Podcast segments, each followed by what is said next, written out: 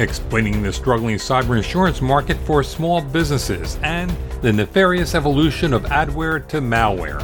These stories and a commentary coming up in the ISMG Security Report.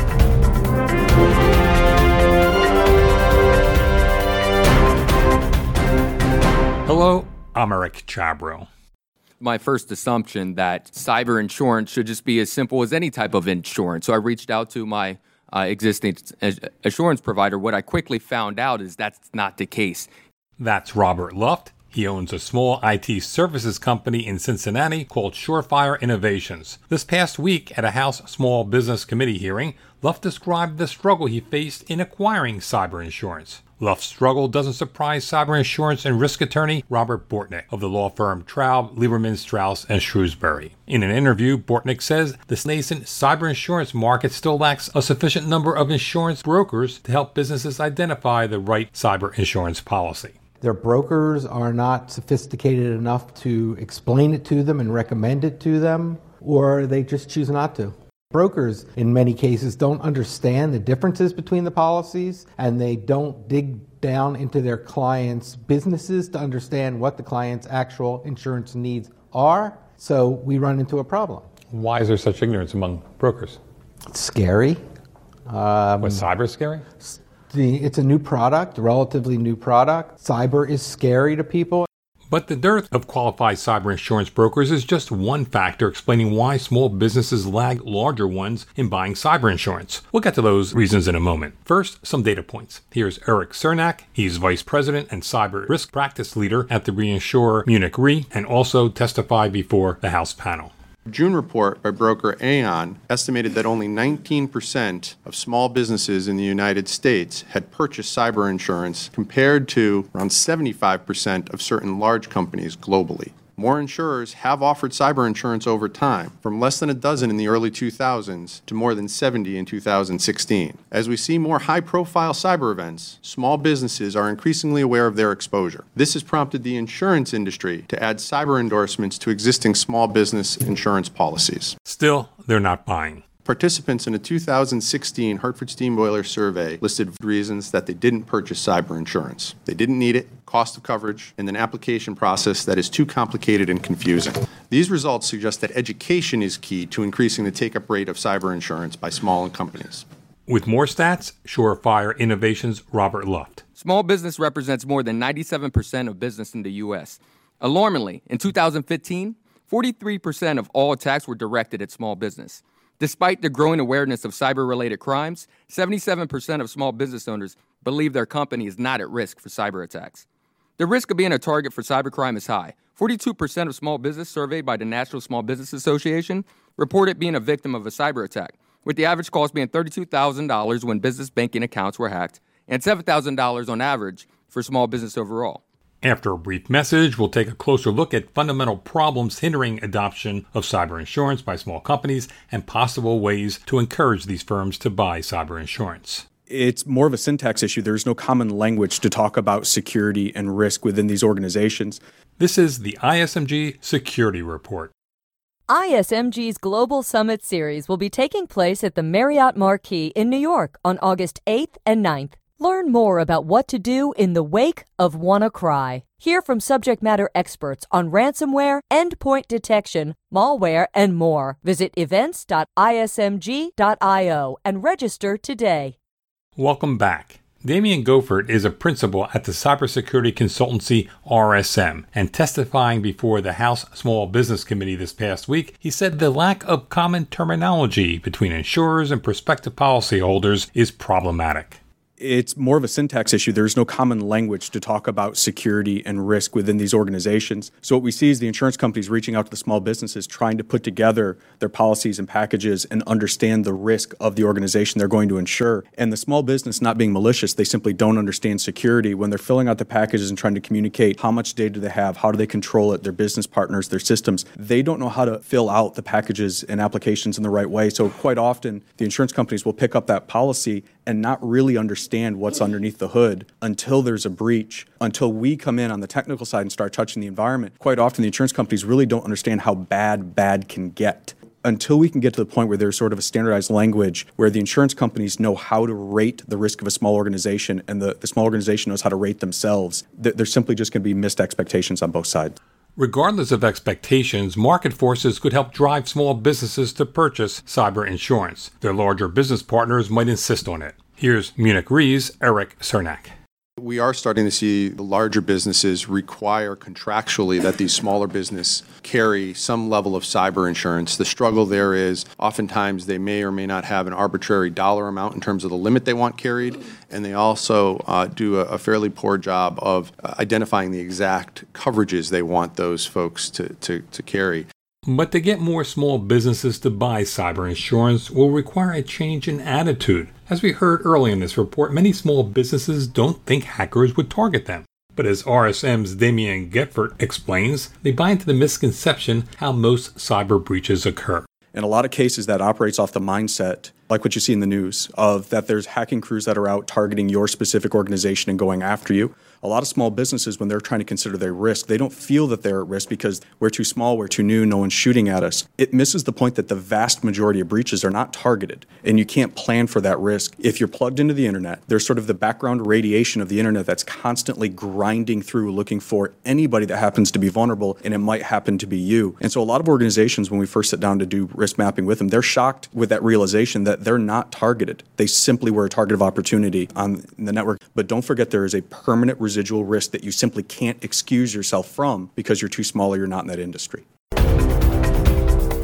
You're listening to the ISMG Security Report on ISMG Radio. ISMG, your number one source for information security news.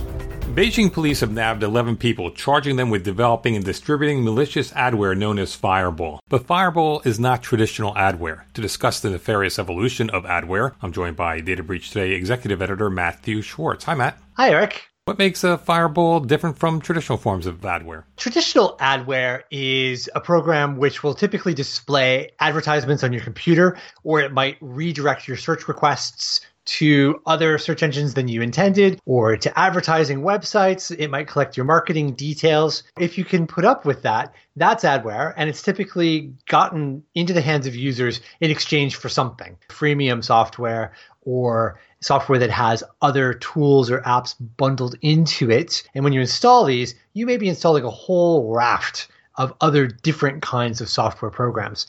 What's different about Fireball is that instead of just installing adware, the digital marketing agency behind it, which is based in Beijing, allegedly also gave itself the ability to install anything it wanted and to do anything it wanted on the PC. Now, that's not adware, that's malware. How extensive is the reach of Fireball and who's being targeted? It's interesting that the advertising agency advertised its own ability to reach more than 300 million unique users around the globe to help others push their advertisements to these people. Security firm Checkpoint reported that it found Fireball installed on more than 250 million PCs. Wow. Yeah, extensive. This is all alleged, but what looks to be the case is that this Chinese firm was tricking people into installing adware that also included some pretty sophisticated browser hijacking malware and mechanisms. And then they would redirect users' PCs to various websites for the purpose of click fraud. And click fraud being? Click fraud might seem like a victimless crime. It describes generating fake page views and clicks, but it is defrauding people who are attempting to get their advertisements in front of others. It's also taking control of people's PCs for illicit purposes. Now, a lot of the click fraud gangs are banking on people, if they even notice that their PC is doing something weird, not doing anything about it or not having the technical skill to figure out how to get rid of it. How is this Chinese company profiting from this scheme? The firm, which is called Rafotech, would theoretically have profited via click fraud. What Chinese police have disclosed is that the firm in 2016 appeared to make about $12 million in profits. Click fraud can be extremely profitable. If you are lodging ads on behalf of people who purchase advertising, then for every click that you get, you get some money. If you can create a system where you're creating fake clicks, you can generate cash for yourself because people will be paying you to have placed their advertisements. What they don't know is in a click fraud case, it isn't actually actually real people clicking on a website. It is malicious software, the equivalent of a bot. I open up a browser and behind the scenes, I don't even know it, but the browser is going out and clicking on various websites. Each of those clicks gets recorded, and the company that has facilitated those clicks gets money. And it's not clear how much of the $12 million earned by Rafotech last year came from this click fraud, but it could be a significant portion of those profits. Who was hit hardest by this scheme? By Checkpoint's count, there were 250 million PCs worldwide infected with the Fireball malware. The most infections, 10%, were in India, and about the same amount in Brazil, followed by Mexico, Indonesia, and the United States. This adware was distributed in multiple ways, bundled with other software. That's probably the main way that it spread. In exchange for premium software or free versions of software, people were allowing this adware onto their computers. Other ways it was spread included fake search engines. It appears that Rafotech was creating fake search engines, for example, to download free movie trailers, and instead it was pushing this malicious software at others. In addition, Rafotech made its own software called Wi Wi-Fi and Mustang browser, which appeared to be distributing this. And security researchers say it appears to be affiliated with, or possibly the same as, a company called ELEX, which also distributed adware, including Rafotech's adware. It looks like the appetite for free software, especially in countries like India and Brazil, led to those countries having the greatest number of these adware infections.